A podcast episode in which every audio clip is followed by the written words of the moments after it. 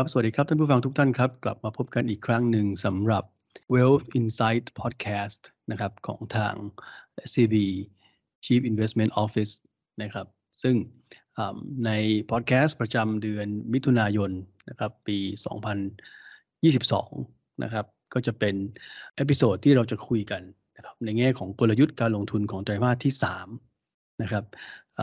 ซึ่งเราจะเห็นว่าเป็นยุคที่ มองไปข้างหน้านะครับ ยังเป็นช่วงที่เป็นดอกเบี้ยขาขึ้นนะครับ ท่ามกลางเงินเฟอ้อที่ยังอยู่ในระดับที่สูงนะครับ แล้วก็เริ่มมีความกังวลของภาวะเศรษฐกิจถดถอยนะครับ เข้ามาในตลาดมากขึ้นเรื่อยๆนะครับในวันที่ผมอัดพอดแคสต์อยู่เนี่ยนะครับวันที่ 23 มิถุนายนเนี่ยนะฮะก็ประเด็น ในแง่ของภาพเศรษฐกิจ แล้วก็ภาพการลงทุนโลกเนี่ย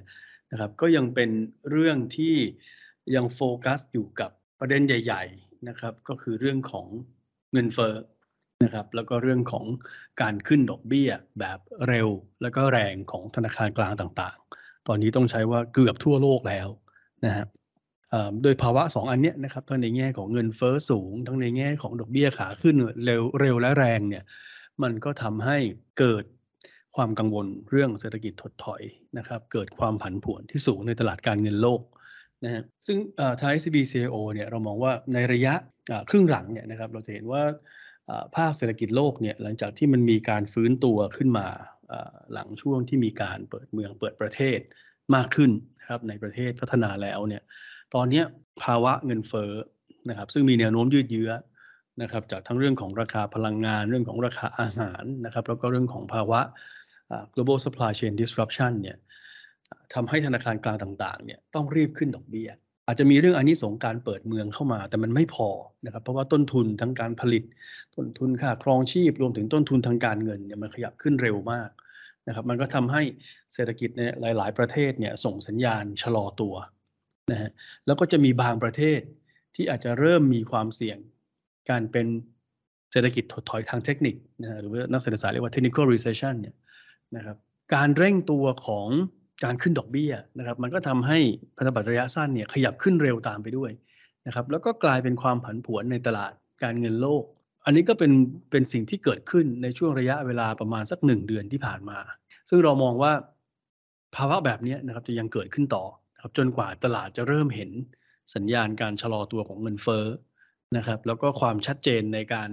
การขึ้นดอกเบี้ยของธนาคารกลาง ว่าจะเร็วแค่ไหน นะครับว่าจะเริ่มมีสัญญาณว่ามันจะเริ่มชะลอลงบ้างหรืออยัง ถึงจุดนั้นเนี่ยเราถึงจะเห็น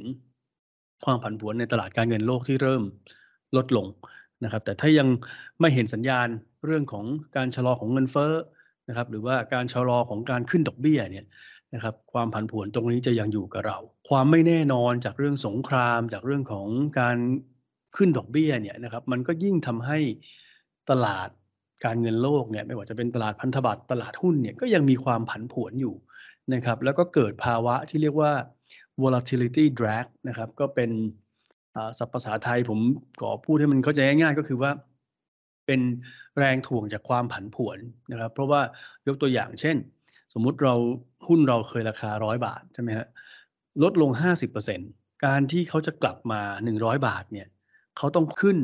มากกว่า 50% นะเขาต้องขึ้นร้อยเปอร์เซ็นเลยนะฮะเพราะฉะนั้นไอ้ความผันผวนตรงนี้นะครับมันเป็นแรงถ่วงนะครับทำให้เป็นแรงถ่วงที่อาจจะเกิดจากหุ้นบางตัว หุ้นบางกลุ่ม หุ้นบางประเทศก็กลายเป็นหุ้นทั้งตลาดนะครับหุ้นทั่วโลกนะอันนี้ก็เป็นจุดที่ทำให้พอยิ่งมีความผันผวนเนี่ยนะครับโอกาสที่เราจะตัดสินใจการลงทุน พลาดนะครับมันก็สูงขึ้นนะครับ อันนี้ก็เลยเป็นจุดที่ทำให้คนบางกลุ่มเนี่ยนะครับอาจตัดสินใจออกจากตลาดช่วงนี้นะครับ แต่ว่า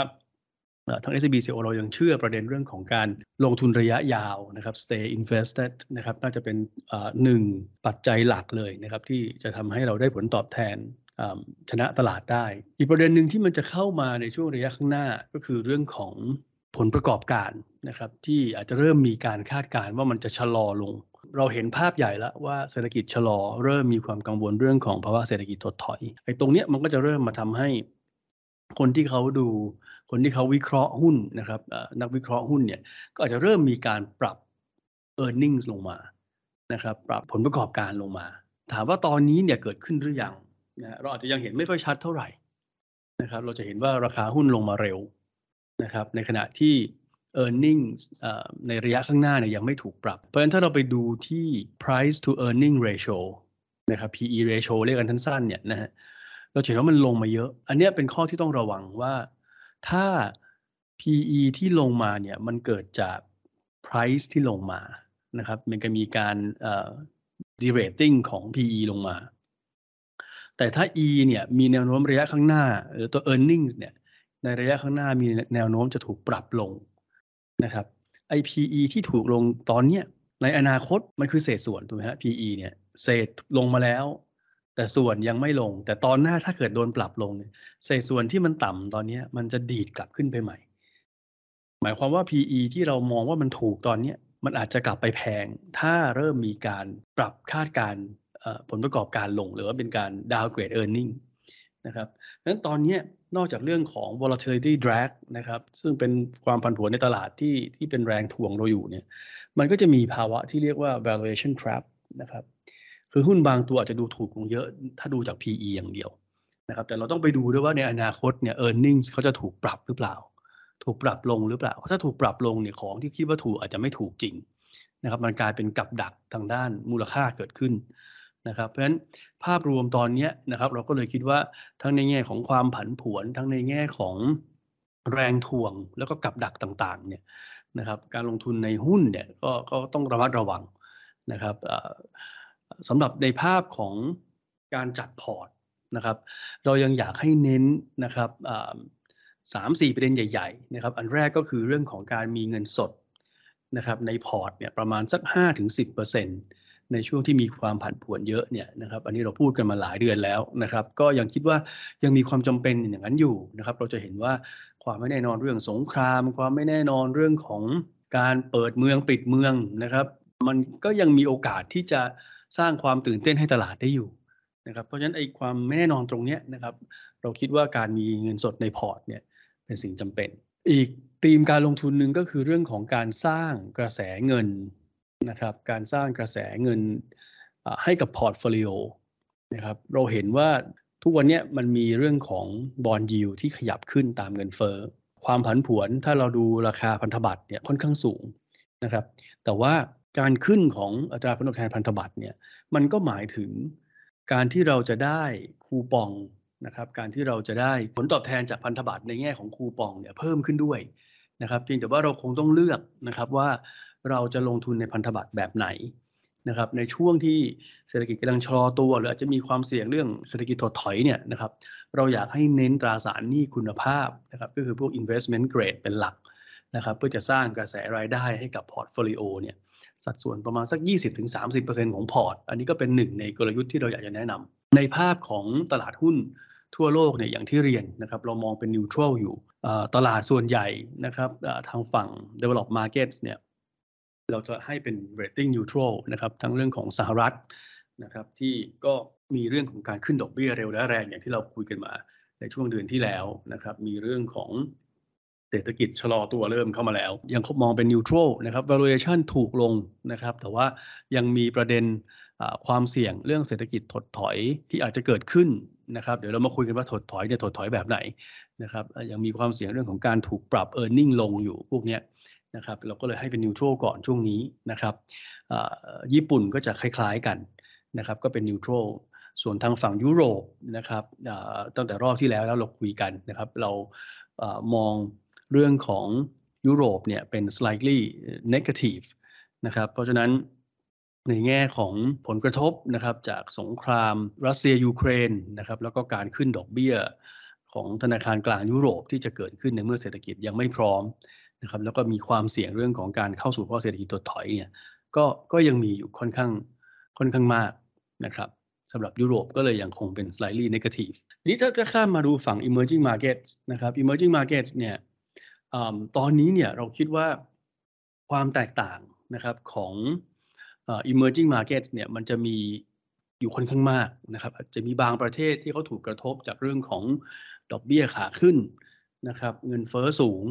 นะครับแต่ก็จะมีบางประเทศที่อาจจะเริ่มมีปัจจัยบวกที่แตกต่างจากที่อื่นนะครับยกตัวอย่างเช่นอย่างจีนอย่างเงี้ยนะครับเราจะเห็นว่าจีนเนี่ยเป็นประเทศที่มีต้องเรียกว่าเป็นวัฏจักรทางด้านนโยบายเศรษฐกิจเนี่ยที่แตกต่างจากที่อื่นในตอนนี้ ถ้าเรามองรอบๆ โลกไปเนี่ยเราจะเห็นว่าหลายประเทศรวมทั้งบ้านเราด้วยเนี่ยนะครับกำลังขึ้นดอกเบี้ยนะครับ ส่งสัญญาณขึ้นดอกเบี้ย บางที่ก็ขึ้นไปแล้ว บางที่ก็ขึ้นไปแรงแล้วด้วย นะครับในขณะที่จีนเนี่ยหลังจากเริ่มกลับมาเปิดเมืองเนี่ยยังอยากเก็บนโยบายเศรษฐกิจนะครับไม่ว่าจะเป็นการเงินการคลังเนี่ยที่ผ่อนคลายอยู่ แล้วก็ช่วงที่ผ่านมาเนี่ยตลาดหุ้นของเขาเนี่ยก็ถูกกระทบจากการปิดเมืองนะครับทำให้ในแง่ของ valuation เนี่ยถูกลงไปค่อนข้างเยอะ ในช่วงไตรมาสสองงบอาจจะยังไม่ได้ฟื้นชัดเจนนักนะครับ เพราะว่ามีการปิดเมืองไปสักสองเดือนจาก 3 เดือนของไตรมาสที่2อย่างที่เราทราบกันนะครับ แต่ว่าไอ้ไตรมาสที่2เนี่ยมันจะเป็น จุดบัตทอมของนะครับ เพราะฉะนั้นมองไปข้างหน้าเนี่ยนะเราก็คิดว่าภาพการฟื้นตัวของเขานะครับภาพนโยบายที่มันยังเน้นการผ่อนคลายของเขาอยู่เนี่ยมันทำให้หุ้นของเขาเนี่ยก็น่าสนใจจีนเนี่ยนะครับให้ A share เนี่ยเป็น slightly positive แต่ว่าการฟื้นตัวนะครับหรือว่าผลอานิสงส์จากนโยบายเนี่ยก็ไม่ใช่ทุกคนได้หมดนะฮะยังมีบาง sector ที่ทางการจีนก็อาจจะยังไม่ต้องการให้เติบโต หรือกลับมาเร็วนักนะครับไม่ว่าจะเป็นเรื่องของ property sector นะครับเรื่องของอสังหาริมทรัพย์นะครับ หรือว่าตัวของเทคนะครับพวกเทคโนโลยีอินโนเวชันทั้งหลายเนี่ยนะครับเขาก็ยังต้องเรียนว่ายังมีความเสี่ยงอยู่นะครับ อาจจะมีความเสี่ยงในแง่ของกฎระเบียบต่างๆ ในประเทศน้อยลงนะครับ แต่ตัวที่เขามีประเด็นกับทางสหรัฐเนี่ยก็ยังอยู่นะครับ เพราะฉะนั้นถ้าลงทุนหุ้นจีนนะครับ เราก็จะเน้น A share เป็นหลักนะครับ ให้เป็น slightly positive ส่วน S share เนี่ยเรายังให้เป็น neutral อยู่ ข้ามมาที่ในอาเซียนนะครับเรายังชอบไทยกับเวียดนามนะครับในช่วงนี้ก็จะมีความผันผวนค่อนข้างเยอะนะครับแต่เราก็เชื่อว่าผลกระทบเรื่องการขึ้นดอกเบี้ยของไทยกับเวียดนามเนี่ยนะครับมีแหละนะครับในช่วงครึ่งหลังของปี เพราะว่าอย่างแบงก์ชาติของเราก็ส่งสัญญาณการขึ้นดอกเบี้ยชัดแล้วนะครับเรามองว่าขึ้น 2 ครั้งปีนี้นะครับสำหรับการขึ้นดอกเบี้ยในไทย ในเวียดนามอาจจะเห็นในช่วงไตรมาสสี่สักครั้งหนึ่ง แต่ว่าอานิสงของการเปิดเมืองเปิดประเทศนะครับอานิสงของการฟื้นตัวของส่งออกแล้วก็ FDI ในเวียดนามเนี่ยมันทำให้เรายังมองว่าไทยกับเวียดนามเนี่ยเป็น rating slightly positive ได้นะครับ แล้วก็ valuation ที่ที่ที่หุ้นลงมาในช่วงก่อนหน้านี้ ก็น่าจะเป็นจุดที่ทำให้เราเริ่มทยอยสะสมได้อีกครั้งหนึ่งนะครับ ในแง่ของตัว alternative asset เนี่ยนะครับ ภาพของ REITs นะครับ Asian REITs เนี่ยเราปรับลงมาเป็น neutral นะครับหลักๆก็คือเรื่องของตัว bond yield ที่ที่ขยับขึ้นมานะครับ แต่ว่าภาพการเปิดเมืองเปิดประเทศที่จะ benefit เรื่องของ occupancy rate นะครับ อัตราการเข้าพักนะครับ หรือว่าตัวค่าเช่าค่าที่พักเนี่ย เรายังเชื่อว่าอันนั้นยังดีอยู่นะครับ แต่ว่าช่วงระยะสั้นเนี่ยอาจจะถูกผลกระทบจากเรื่องของของอัตราผลตอบแทนพันธบัตรที่ที่ยังขยับสูงขึ้นอยู่ ในแง่ของการบริหารเงินเฟ้อบริหารความเสี่ยงเงินเฟ้อเนี่ยนะครับตอนนี้เราแนะนำลูกค้านะครับให้มีเรื่องของสินค้า commodity เนี่ยนะครับสินค้าโภคภัณฑ์เนี่ยติดพอร์ตไว้นะครับ เพราะว่าอย่างที่เราทราบกันเรื่องของเงินเฟ้อเนี่ยนะครับเรามองไปข้างหน้าเนี่ยมันยังมีความยืดเยื้อของมันอยู่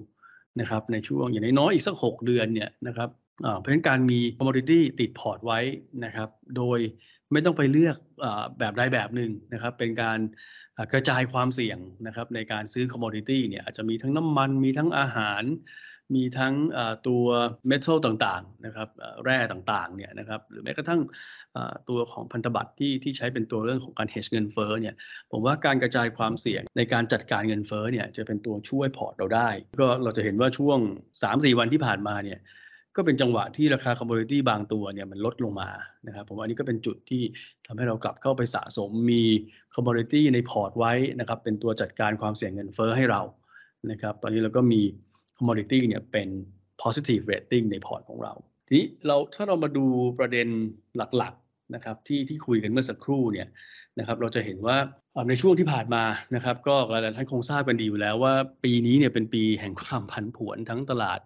พันธบัตรตลาดหุ้นนะครับตลาดคอมมอดิตี้นะครับหรือแม้กระทั่งตลาดคริปโตแอสเซทต่างๆเนี่ยนะครับเราจะเห็นว่าเรื่องของเงินเฟ้อเรื่องของการขึ้นดอกเบี้ยจากธนาคารกลางใหญ่ ๆ ทั่วโลกเนี่ยนะครับกระทบหมดเลยนะครับตัวที่ยังพอให้ผลตอบแทนที่ดีได้เนี่ยก็จะเป็นเรื่องของ สินค้าโภคภัณฑ์อย่าง commodity เป็นหลักนะครับอย่างน้ำมันอย่างเงี้ยนะฮะหรือว่าตัวที่เป็น private asset นะครับเป็นสินทรัพย์ที่อยู่นอกตลาดที่ไม่ต้องมายุ่งกับความผันผวนของของราคาในตลาด อันนี้ก็อาจจะเป็นตัวที่ไม่ได้รับผลกระทบมากนักนะครับ แต่ถามว่า outperform สินทรัพย์ในตลาดได้ไหมก็อาจจะไม่ได้เยอะ แต่ว่าด้วยความที่เขา relatively เนี่ยนะครับในแง่ของว่าตัวในตลาดเนี่ยมันติดลบเยอะนะครับตัวนอกตลาดเนี่ยก็ ก็ไม่ติดลบนะครับ ก็เลยมองในแง่ relative ก็ถือว่า outperform ได้ ทีนี้ถ้าเรามาดูกันเรื่องของประเด็นหลักๆนะครับ เรื่องของนโยบายการเงินก็อย่างที่ทราบกันนะครับ ทุกธนาคารกลางใหญ่ๆ ตอนนี้ส่งสัญญาณการขึ้นดอกเบี้ย อย่างชัดเจน ในแง่ของประเด็นหลักเลยของของครึ่งหลัง เรายังเชื่อว่าเรื่องของสงครามระหว่างรัสเซียยูเครนเนี่ยยังเป็นประเด็นที่ทั่วโลกนะครับ ต้องให้ความสำคัญนะครับ เพราะว่ามันคือจุดกำเนิด เรื่องของความไม่แน่นอนนะครับ แล้วก็จุดกำเนิดของเงินเฟ้อเพราะว่า 2 ประเทศนี้เป็นประเทศที่ผลิตสินค้าโภคภัณฑ์ที่สำคัญทั้งน้ำมันแล้วก็อาหารส่งออกมาให้โลกนะครับ พอเขาทะเลาะกันมีสงครามมีการไปปิดท่าเรือไม่ให้ส่งออกสินค้าออกมาได้เนี่ยก็เกิดเรื่องของการขาดแคลนสินค้าเหล่านี้ราคามันก็เลยวิ่งขึ้นมานะครับ แต่ถ้าเราดูท่าทีผู้นำ นะครับไม่ว่าจะเป็นของรัสเซียเองยูเครนด้วยนะครับหรือว่าผู้นำในยุโรปหรือแม้กระทั่งผู้นำในสหรัฐเนี่ยจุดประสงค์ของแต่ละท่านเนี่ยที่จะเข้ามาเจอกันแล้วก็เข้ามาพูดจาเจรจากันได้เนี่ยดูมีโอกาสน้อยนะครับ รัสเซียก็ยังยืนการว่าเขาอยากจะต้องการนำความยิ่งใหญ่ของรัสเซียสมัยก่อนที่จะแยกประเทศมาออกมาเป็นประเทศต่างๆเนี่ยนะครับสมัยที่ยังเป็น USSR เนี่ยนะครับหรือว่าบ้านรบจากการในงานของโซเวียตเนี่ยนะครับ เขาก็ยังอยากกลับไปเป็นอย่างนั้นอยู่นะครับ ไม่ใช่เป็นแค่รัสเซียอย่างเดียว อันนี้ก็เป็นความตั้งใจของปูตินนะครับ ส่วนประธานาธิบดีของยูเครนนะครับเซเลนสกี้ก็บอกว่าเฮ้ยก็เขาก็ต้องการรักษาพื้นที่รักษาเอกราชของประเทศเขาไว้นะครับ อย่างน้อยๆเนี่ยก็ให้เท่ากับช่วงก่อนที่รัสเซียจะบุกนะครับ แล้วค่อยมาเจรจากัน ฝั่งยุโรปก็บอกว่า เอ้ย เราพร้อมที่จะสนับสนุนยูเครนนะครับ เราพร้อมที่จะ คว่ำบาตรรัสเซียนะครับ แม้เราจะเจ็บเองแค่ไหนก็ตามนะครับ เพราะฉะนั้นเนี่ยทุกฝ่ายไม่มีใครยอมใครนะครับ อเมริกาเองก็ก็ก็ไม่ได้เด่นชัดในการที่จะทำหน้าที่เป็นคนคอยปานีประนอมให้นะครับ ก็ก็เรียกว่ายืนดูอยู่ห่างๆนะครับเพราะฉะนั้นโอกาสที่มันจะมีการเข้ามาเจรจาเข้ามาพูดจากันเนี่ย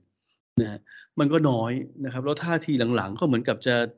ยิ่งยอมที่จะเจ็บปวด แต่ว่ายอมมีสงครามต่อด้วยนะครับ อย่างฝั่งยุโรปเองก็จะเห็นว่าเดิมทีเนี่ยอย่างเยอรมันนะครับ ก็จะเป็นประเทศที่เน้นการใช้พลังงานสะอาดนะครับ แต่หลังจากที่ถูกกระทบจากเรื่องสงครามนะครับ การนำเข้าแก๊ส การนำเข้าพวกสินค้าพลังงานต่างๆ จากรัสเซียเนี่ยเขาไม่อยากนำเข้าแล้วนะครับ ก็ยอมที่จะกลับไป ใช้พลังงานถ่านหินอีกเพราะฉะนั้นท่าทีเนี่ยมันไม่ได้มีความปณีประนอมกันเกิดขึ้นเท่าไหร่นะครับ เราก็เลยมองว่าสงครามเนี่ยนะครับอย่างน้อยๆเนี่ยถ้าถามว่าจบทันปีนี้ไหมเนี่ยโอกาสค่อนข้างน้อย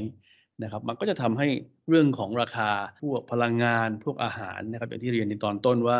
ยูเครนกับรัสเซียเนี่ยเป็นประเทศที่ส่งออกสินค้าประเภทนี้ค่อนข้างเยอะนะครับรัสเซียเนี่ยเป็นเบอร์หนึ่งในการส่งออก refined petroleum นะครับส่งออกข้าวสาลี เบอร์ 2 ในการส่งออกน้ำมันดิบ เบอร์ 2 ในการส่งออกแร่โพแทชนะครับซึ่งเป็นสารตั้งต้นในการผลิตปุ๋ยเคมีนะครับที่ยูเครนก็เป็นเบอร์ 3 ในการส่งออกข้าวโพด เบอร์ 5 ในการส่งออกข้าวสาลีของโลกนะครับเพราะฉะนั้นพอสองประเทศนี้ทะเลาะกันผลมันก็คือเกิดขึ้นกับเรื่องของสินค้าหลักๆ ที่เขาส่งออกนะครับ มันก็ทำให้ภาพของเงินเฟ้อ นะครับที่เกิดขึ้นในหลาย ๆ ประเทศทั่วโลกเนี่ยนะครับรวมทั้งบ้านเราด้วยเนี่ยนะครับ ก็เร่งตัวขึ้นค่อนข้างเร็ว เดิมทีเราจะบอกว่าเงินเฟ้อมันจะต้องดูเรื่องของราคาน้ำมัน ราคาอาหาร แล้วก็เรื่องของ global supply chain disruption วันนี้จีนเปิดเมืองแล้ว global supply chain disruption ดีขึ้นนะครับปัจจัยที่3เนี่ยดีขึ้น แต่ 2 ปัจจัยแรกยังไม่ดีขึ้นเท่าไหร่ อาจจะมีราคาน้ำมันราคาอาหารชะลอลงมาบ้างนะครับ แต่ว่า ยังถือว่าอยู่ในระดับสูงนะครับ เพราะฉะนั้นเรื่องของเงินเฟ้อนะครับที่มาจากปัจจัยราคาต้นทุนเนี่ยด้านพลังงานด้านอาหารเนี่ยมันยังเป็นตัวที่ทำให้เงินเฟ้อเนี่ยนะครับถึงแม้เราอาจจะมองว่ามีโอกาสที่จะเริ่มชะลอลงนะครับในช่วงครึ่งหลังแต่แต่ยังอยู่ในระดับสูง ถ้าท่านไหนสามารถดูภาพประกอบได้เนี่ยนะครับในรูปขวามือเนี่ยจะเห็นว่าอันนี้เป็นการคาดการเงินเฟ้อนะครับโดย ใช้สมมุติฐานต่างๆครับเราทำขึ้นมาเป็น 3 กรณีเป็น scenario analysis เนี่ยนะครับจะเห็นว่าเรามองนะครับว่าเงินเฟ้อมันคงชะลอลงครึ่งหลัง เพียงแต่ว่าเงินเฟ้อที่ชะลอลงแล้วเนี่ยยังอยู่ในระดับ 6% 7% 8%ในช่วงครึ่งหลังอยู่เลย เฉลี่ยเฉลี่ยแล้วเนี่ยอย่างเงินเฟ้อในสหรัฐเนี่ยก็จะอยู่ประมาณ 7%ไปปลายถึงเกือบเกือบ8%ของปี 2022นะครับหมายความว่าอะไรหมายความว่าเงินเฟ้อสูงนะครับประเด็นเงินเฟ้อสูงยังอยู่นะครับแต่ว่า ถ้ามองในแง่ของการภาพการลงทุนนะครับ เงินเฟอ้อที่ชะลอลงอาจจะอยู่ในระดับสูงนะแต่ถ้าชะลอลงเนี่ย เราอาจจะเริ่มเห็นตลาดพันธบัตรเนี่ยที่มีการเร่งตัวของอัตราผลตอบแทนพันธบัตรมาตลอดครึ่งปีแรกเนี่ย อาจจะเริ่มชะลอลงเหมือนกันนะครับ อันนี้เป็นข้อแตกต่างนะครับว่าโอเค เงินเฟอ้อชะลอลง แต่ถ้าเทียบกับเศรษฐกิจ ผลกระทบกับเศรษฐกิจแท้จริงเนี่ยชะลอลงก็จริงแต่อยู่ในระดับสูง ผลกระทบก็ยังอยู่ถูกไหมครับ แต่ว่าถ้าในแง่ของตลาดการเงินโลกเนี่ยนะครับตัวเงินเฟอ้อที่ชะลอลงเนี่ยเรามองว่ามันจะเริ่มทำให้ผลตอบแทนพันธบัตรที่มันขยับสูงขึ้นมาต่อเนื่องในช่วงครึ่งปีแรกเนี่ยอาจจะยังอาจจะยังสูงอยู่นะครับ แต่ว่าจะเริ่มชะลอลงละทีนี้ถ้าเรามาเจาะประเด็นเรื่องเงินเฟ้อนะครับ แต่ละอันเนี่ยก็อย่างที่เล่าเมื่อสักครู่นะครับว่าหลักๆ มันมาจากเรื่องของรัสเซียยูเครนนะครับตราบใดที่เขายังรบกันอยู่เนี่ยมันก็ยังทำให้โอกาสที่จะมี ราคาพลังงานที่อยู่ในระดับสูงนะครับ แล้วก็ผันผวนด้วยเนี่ยก็ยังอยู่ราคาอาหารก็เช่นกัน ซึ่งราคาอาหารก็จะอยู่ที่ว่าประเทศต่างๆเนี่ยรับประทานอาหารประเภทไหนด้วยนะครับถ้าเป็นคนที่ใช้ข้าวโพดใช้ข้าวสาลีในการประกอบอาหารเป็นหลักเนี่ยนะครับ ดูจากสองราคาสินค้านี้เนี่ยมันก็จะมีโอกาสที่เงินเฟอ้อจะยังสูงอยู่นะครับ แล้วก็แต่ถ้าเป็นเรื่องของราคาข้าว นะครับราคาข้าวเนี่ยจริงๆ ช่วงหลังต้องเรียนว่าเริ่มขยับขึ้นนะฮะรอบที่แล้วที่เราคุยกันเนี่ยเราบอกว่าไทยเนี่ยเงินเฟ้อทางด้านอาหารโดยเฉพาะที่มาจากเรื่องของข้าวเนี่ยอาจจะโชคดีหน่อยนะครับ เพราะว่าข้าวขึ้นช้านะครับ แต่ว่าก็เป็นโชคไม่ดีของคนปลูกข้าวนะครับของเกษตรกรที่ปลูกข้าวบ้านเรานะครับ แต่ว่าตอนนี้เนี่ยราคาข้าวในตลาดโลกเริ่มขยับขึ้นนะครับ เพราะฉะนั้นเรื่อง ราคาอาหารนะครับ จากที่เดิมที่เราเคยคิดกันว่าในเอเชียอาจจะไม่ถูกกระทบมาก เพราะว่าข้าวมันขึ้นช้า ตอนนี้อาจจะอาจจะเริ่มมีมุมมองที่ที่เปลี่ยนไปนะครับ เพราะว่าข้าวในตลาดโลกเริ่มขยับขึ้นครับแล้วก็ราคาสินค้าอาหารประเภทอื่น ๆ นะครับ อย่างเช่นไก่เนื้ออะไรพวกนี้นะครับก็ก็เริ่มขยับขึ้นเร็วแม้กระทั่งในตลาดเอเชียด้วยนะครับเพราะฉะนั้นภาพของเงินเฟ้อก็จะเป็นความเสี่ยง นะครับในประเทศหลักๆทั่วโลกนะครับรวมทั้งบ้านเราด้วย เรื่องเงินเฟ้อก็จะมีข่าวดีอยู่อันหนึ่งก็คือเรื่องของการเปิดเมืองในจีนนะครับที่ทำให้เรื่องของภาวะ global supply chain disruption เนี่ยมันเริ่มคลี่คลายลงได้บ้าง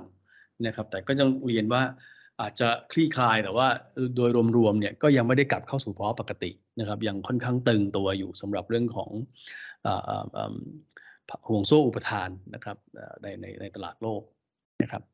ทีนี้จากทั้ง 3 ปัจจัยเรื่องเงินเฟ้อนะครับ ถ้าเรามาดูกันในแง่ของการขึ้นดอกเบี้ยเนี่ยก็ชัดเจนนะครับว่าแทบทุกประเทศตอนนี้เนี่ยนะครับส่งสัญญาณการขึ้นดอกเบี้ยหมดนะครับก็อาจจะมีจีนที่พยายามที่จะเก็บดอกเบี้ยต่ำไว้ก่อนเพราะว่าเขาเพิ่งเปิดเมืองออกมานะครับ เศรษฐกิจเขายังต้องการแรงกระตุ้นจากภาครัฐจากนโยบายของรัฐอยู่ แต่ว่าท่านนอกจากจีนแล้วเนี่ยเราก็จะเห็นว่า ในแง่ของตัวประเทศต่างๆนะครับธนาคารกลางต่างๆเนี่ยส่งสัญญาณการขึ้นดอกเบี้ยกันหมดนะฮะพอเงินเฟอ้อสูงนะครับดอกเบี้ยขึ้นเศรษฐกิจก็ชะลอตัวใช่ไหมครับเราจะเห็นว่าตอนนี้เนี่ยถ้าเราดูการคาดการณ์ของหน่วยงานหลักๆ ต่าง ๆ ที่ดูภาพเศรษฐกิจโลกเนี่ยนะครับเขาก็จะพูดถึงคำว่าเศรษฐกิจชะลอตัวค่อนข้างมากนะครับ แล้วก็มันจะพูดถึงว่าชะลอมากจนกระทั่งอาจจะเข้าสู่ภาวะ เศรษฐกิจถดถอยนะครับคำนี้ตอนนี้จะได้ยินอยู่เต็มสื่อต่างๆ ไปหมด ซึ่งทาง SB โเราก็ประเมินนะครับว่าเศรษฐกิจชะลอลงเนี่ยนะครับแล้วมันมีเรื่องของเงินเฟ้อ มันมีเรื่องของดอกเบี้ยที่ขึ้นเร็วขนาดนี้เนี่ยมันมีความเป็นไปได้นะครับที่บางประเทศเนี่ยจะเข้าสู่ภาวะเศรษฐกิจถดถอยนะครับ แต่ไม่ใช่ทั้งโลกนะฮะผมต้องเน้นอย่างนี้นะครับไม่ใช่ทั้งโลกนะฮะอาจจะมีบางประเทศที่เข้าสู่ภาวะเศรษฐกิจถดถอย แล้วการที่เกิดภาวะเศรษฐกิจถดถอยเนี่ยนะครับมันก็มีได้หลายแบบนะครับ นักเศรษฐศาสตร์ก็จะแบ่งเศรษฐกิจถดถอยหรือว่าเข้าสู่วิกฤตเศรษฐกิจเนี่ยนะครับออกเป็น 3 แบบใหญ่ๆนะครับอันแรกคือ technical recession นะครับอันนี้ก็ถ้า GDP ไตรมาสนี้เทียบกับไตรมาสที่แล้วนะครับติดลบ 2 ไตรมาสติดเนี่ยอันนี้เรียกว่า technical recession นะครับอาจจะเกิดจากการชะลอตัวของเครื่องจักรหลักของเศรษฐกิจบางตัวนะครับทำให้เกิดภาวะแบบนี้ นะครับในบ้านเราก็เคยเกิดเหตุการณ์แบบนี้สมัยปี 2013-2014 ซึ่ง technical recession เนี่ยคือ recession ประเภทที่เราเชื่อว่าหลาย ๆ ประเทศจะเข้าสู่ภาวะนี้นะครับอาจจะเป็นช่วงครึ่งหลังปีนี้ หรือเป็นช่วงครึ่งแรกปีหน้า แต่ทีนี้ถามว่าเอ๊ะมันจะลามไปถึงขนาดเป็น recession เต็มตัวไหม recession เต็มตัวต่างจาก technical recession ยังไง เมื่อกี้เราบอก technical recession นี่คือ GDP ไตรมาสเทียบไตรมาสเนี่ยติดลบกัน 2 ไตรมาสติดเกิดจาก เครื่องจักรเศรษฐกิจบางเครื่องที่ถูกกระทบนะครับอาจจะชะลอหรือว่าหดตัว แต่ถ้าเป็น recession แบบเต็มตัวเนี่ยมันจะไม่แค่ไม่ใช่แค่ติดลบ2ไตรมาสละมันจะติดลบนานกว่านั้น อาจจะเป็น3ถึง4ไตรมาสแล้วก็เป็นการติดลบที่มาจากหลายภาคเศรษฐกิจด้วยนะครับอาจจะไม่ได้เกิดจากเรื่องของการชะลอตัวของการบริโภคอย่างเดียวนะครับ แต่ลามไปถึงเรื่องการลงทุนด้วยนะครับ ลามไปถึงเรื่องของ วิกฤตในความมั่นใจของผู้บริโภคของผู้ลงทุนนะครับ แล้วก็อาจจะมีเรื่องของภาคการเงินที่ถูกกระทบตามมาด้วยนะครับอันเนี้ยเป็นสิ่งที่เกิดขึ้นนะครับ ถ้าเรายกตัวอย่างง่ายๆ ก็คือเร็วๆนี้ก็คือช่วงโควิด ตอนต้นปี 2020 ที่ผ่านมานะครับ แต่โควิดเป็น recession ที่ที่เกิดขึ้นแล้วก็หายไปเร็วมาก เพราะว่าภาครัฐเข้ามากระตุ้นเศรษฐกิจกันทั่วโลกอย่าง มหาศาลด้วย หรือว่าย้อนกลับไปนานกว่านั้นในสหรัฐก็จะเป็นช่วง 2008 ถึง 2009 นะครับเกิดที่เขาเรียกว่า Great Recession นะครับเป็นวิกฤตภาคอสังหาริมทรัพย์ที่ลุกลามมาสู่ภาคการเงิน การเงินการธนาคารของสหรัฐเนี่ยนะครับอันนั้นเป็นตัวอย่างในแง่ของ recession นะครับแต่ถ้ามีอีกแบบหนึ่งที่รุนแรงมาก ๆ เลยเนี่ยนะครับเรียกว่า depression เนี่ยอันนี้ก็คือเศรษฐกิจหดตัวรุนแรงทุกภาคส่วนของเศรษฐกิจ แล้วก็เป็นเวลานานไม่ใช่แค่ภาค ไม่แค่ไม่ใช่แค่ไตรมาสละเป็นหลายปีนะครับ แล้วก็ลุกลามไม่ใช่แค่ประเทศเดียวด้วยนะครับ หลาย ๆ ประเทศทั่วโลกนะครับอันนี้เรียกว่า depression ซึ่งถ้ายกตัวอย่างก็จะเป็นสมัยปี 1930 นะครับ เราจะเห็นว่าตอนนั้นเนี่ยนะครับอย่างในสหรัฐเองก็เกิดจากเรื่องของตลาดหุ้นที่ร่วงลงหนักนะครับ เพราะว่ามีการใช้มาจิ้นเข้ามา ซื้อขายมากนะครับแล้วก็ลุกลามไปสู่ภาคธนาคารนะครับทำให้เศรษฐกิจของสหรัฐหดตัวนะครับแล้วก็ตามมาด้วยเศรษฐกิจหลาย ๆ ประเทศหดตัวตามไปด้วยกินระยะเวลานานนะครับหลายปีนะครับอันนั้นเป็น depression นะครับทีนี้ถ้าถามว่าเฮ้ยตอนนี้เรากำลังพูดถึง recession แบบไหนเนี่ยนะครับก็อย่างที่เรียนนะครับว่าเราประเมินว่าโลกเศรษฐกิจชะลอ มีบางประเทศที่เข้าสู่ technical recession กลุ่มที่มีความเสี่ยงสูง คือกลุ่มที่อยู่ในยูโรโซนบางประเทศนะครับ เพราะว่า สงครามเกิดที่นั่นผลกระทบเกิดขึ้นโดยตรง แล้วก็การขึ้นดอกเบี้ยของ ECB นะของธนาคารกลางยุโรปเนี่ยก็เดี๋ยวคงเกิดขึ้นภายในเดือน 2 เดือนนี้แหละนะครับแล้วก็เกิดขึ้นต่อเนื่องด้วยนะครับมันจะเป็นการขึ้นเมื่อเศรษฐกิจไม่พร้อมนะครับ อันนี้ก็เป็นตัวหลักที่ทำให้เราค่อนข้างกังวลในยุโรปว่าเอ๊ะแล้วแล้วถ้าเกิดมันเริ่มมีคนพูดคนคิดว่าจะเกิดเศรษฐกิจชะลอ หรืออาจจะลามไปเป็น technical recession มากขึ้นเรื่อยๆเนี่ยตลาดการเงินโลกเนี่ยจะตอบสนองยังไง สิ่งที่เราประเมินตอนนี้ก็คือว่าอย่างแรกเลย ในแง่ของอัตราผลตอบแทนพันธบัตรที่มันเร่งตัวขึ้นมามากๆนะครับนอกจากประเด็นเงินเฟอ้อที่จะเริ่มชะลอลงแล้วเนี่ยถ้าโลกกังวลเรื่องของเศรษฐกิจชะลอตัวเรื่องของคำว่า recession มากขึ้นเรื่อยๆเนี่ยผลตอบแทนพันธบัตรเนี่ยเราเชื่อว่าจะเริ่มชะลอลงนะเพราะอะไร เพราะจะมีคนกลุ่มหนึ่งที่เริ่มมองว่าเฮ้ยไม่อยากถือสินทรัพย์เสี่ยงแล้วนะครับ แล้วก็วิ่งเข้ามาหา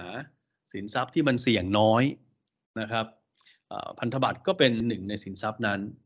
นะครับ ซึ่งตอนนี้นะครับอย่างที่เรียนว่าถ้ามองกลับไป 3-4 วันนะครับ วันนี้วันที่ 23 มิถุนาเนี่ยถ้ามองกลับไป 3-4 วันที่ผ่านมาเนี่ยผมว่าตลาดพันธบัตรเนี่ยกำลังเริ่มเริ่มที่จะ price in ประเด็นเหล่านี้มากขึ้นเรื่อยๆนะครับเพราะว่าบอลยูช่วงนี้เริ่มลงมา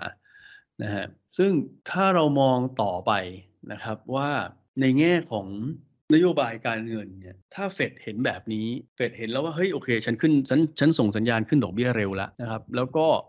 แรงด้วยตลาดเริ่ม price in แล้วเราเริ่มเห็นการชะลอตัวของตัวเลขเศรษฐกิจเกิดขึ้น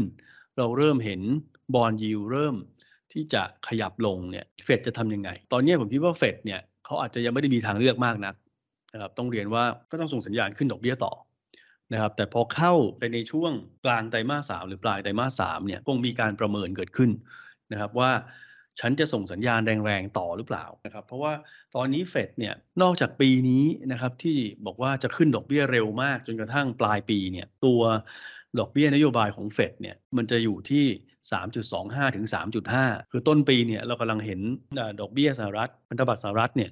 อยู่ที่ 0 ถึง 0.25 อยู่เลย ปลายปีนี้เราพูดถึงเลข 3.25 ถึง 3.5 นะครับ ขึ้นเร็วมากนะครับ ปีหนึ่งขึ้นประมาณ 325 basis point เนี่ย แต่ในดอทพลอตที่เพิ่งออกมาจากการประชุมของเฟดเนี่ย เฟดบอกว่าปีหน้าก็จะขึ้นดอกเบี้ยต่ออีกประมาณสัก 2 ครั้ง ซึ่งอันเนี้ยเป็นสัญญาณที่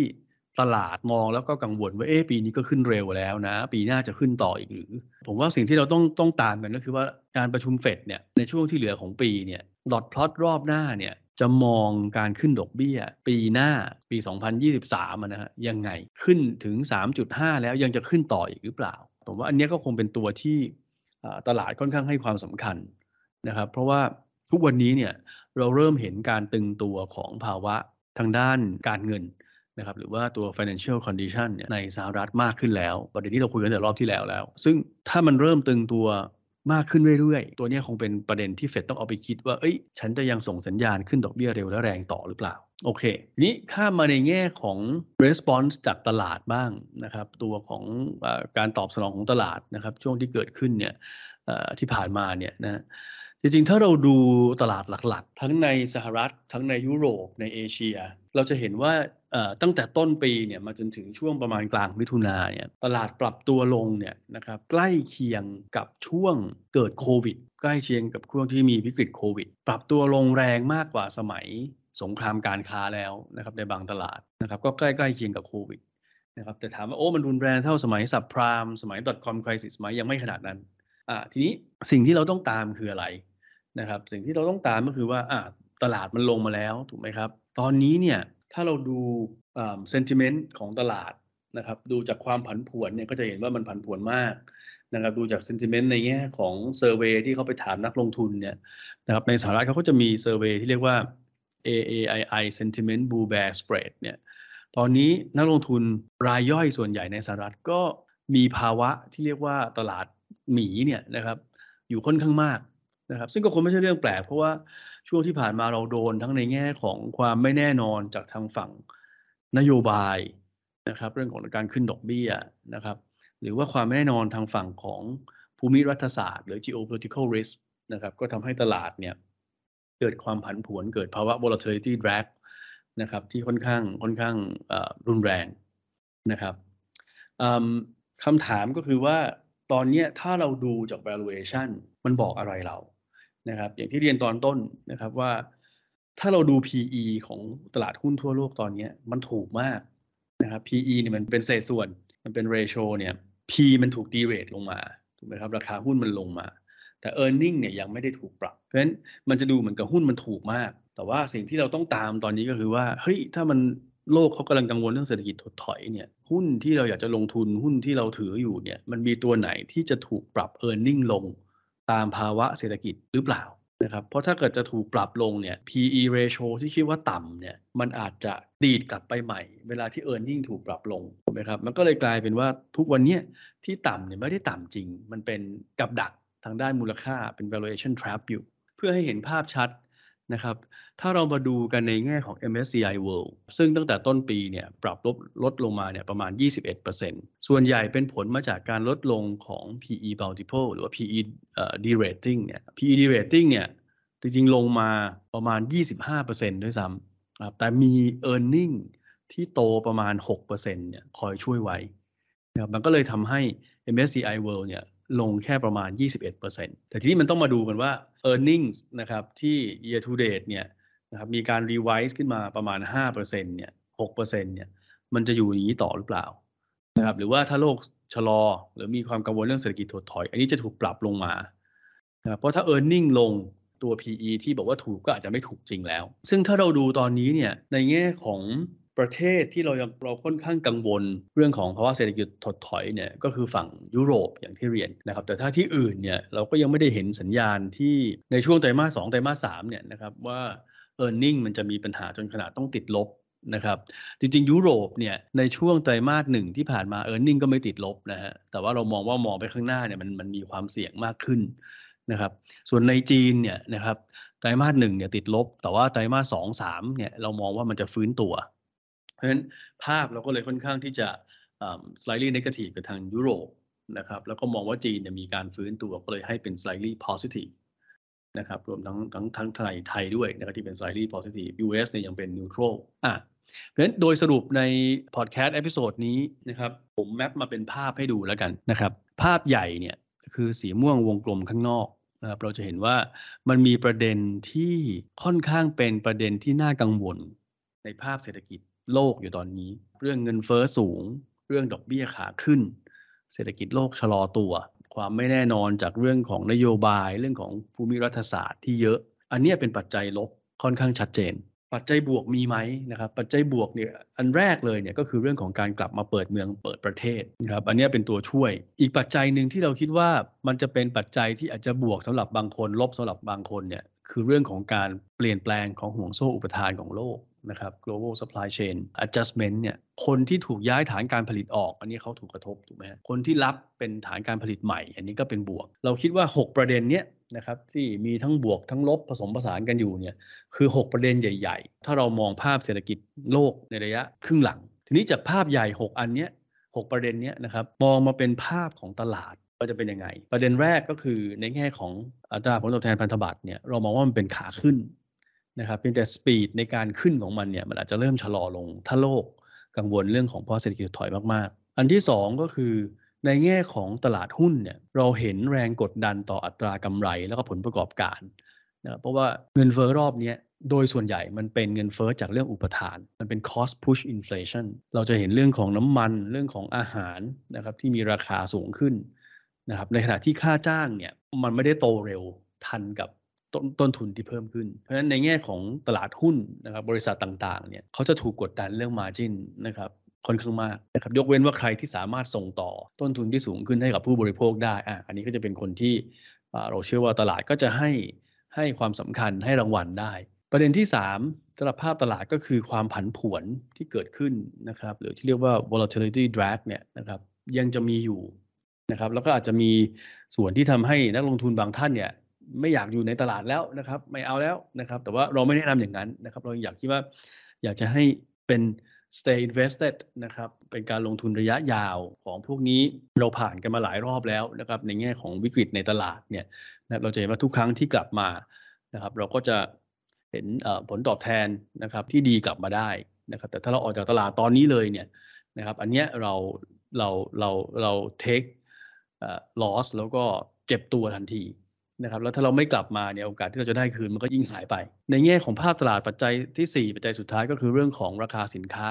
โภคภัณฑ์ในระดับสูง อันนี้เป็น 4 ประเด็นในแง่ของภาพตลาด ทีนี้ถามว่าในแง่ของการจัดพอร์ตเนี่ยต้องทำยังไง ตัวพอร์ต folio strategy เรามี 5 แบบด้วยกัน อันแรกก็คือสร้างกระแสเงินสดในพอร์ตนะครับอย่างที่เรียนว่าอัตราผลตอบแทนพันธบัตรที่มันสูงขึ้นมาเนี่ยมันอาจจะเริ่มชะลอลง นะครับแต่เราต้องเลือกลงทุนในพันธบัตรคุณภาพสูงใน investment grade นะครับสร้างกระแสเงินในพอร์ตก่อนอันดับแรก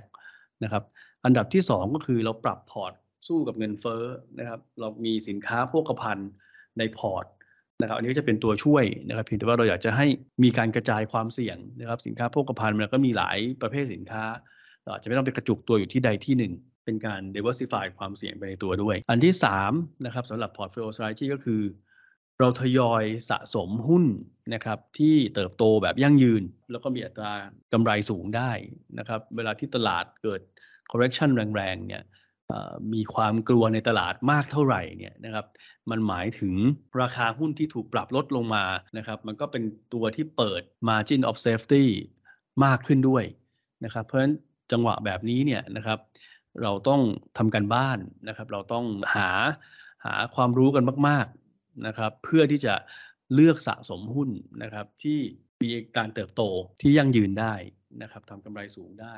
ซึ่งซึ่งอันนี้ต้องเน้นว่าเป็นเติบโตยั่งยืนนะครับ เพราะว่าในภาวะมองเข้าไปปี 2 ปีข้างหน้าเนี่ยเรื่องของเงินเฟ้อเรื่องของบอลยูเนี่ยเรายังเชื่อว่าเขาอยู่ในระดับที่สูงอยู่ เพราะฉะนั้นหุ้นที่เติบโตแบบก้าวกระโดด คือโตเฉพาะรายได้ แต่ไม่ได้มีกำไรไม่ได้มี cash flow มาเป็นตัว support เนี่ย นะครับอาจจะไม่ใช่หุ้นที่ตลาดต้องการเท่าไหร่นะครับอย่างที่เราเห็นน่ะนะครับในช่วงที่ผ่านมาหุ้นประเภทแบบ super growth ทั้งหลายที่จะไม่ได้มีเรื่องของกำไรมา back up เนี่ยนะครับก็ก็จะถูกตลาดลงโทษค่อนข้างมาก เพราะฉะนั้นอันนี้ก็จะเน้นว่าต้องเป็นหุ้นเติบโตยั่งยืน แล้วก็มีอัตรากำไรสูง strategy ที่4นะครับก็คือการลดความผันผวนของพอร์ตด้วย alternative investment นะครับลูกค้า high net worth ultra high net worth หลาย ๆ ท่านเนี่ยจะเริ่มคุ้นละนะครับสินค้าการลงทุนเนี่ยนะครับอย่างพวก KIKO อย่างพวก structure note หรือครับหรือว่าตัว private asset ก็จะเป็นตัวที่ทาง SCB CIO เราเน้นย้ำค่อนข้างมากนะครับว่าเป็นตัวที่ช่วยลดความผันผวนของพอร์ตได้ แล้วก็ strategy สุดท้ายนะครับก็คือเน้น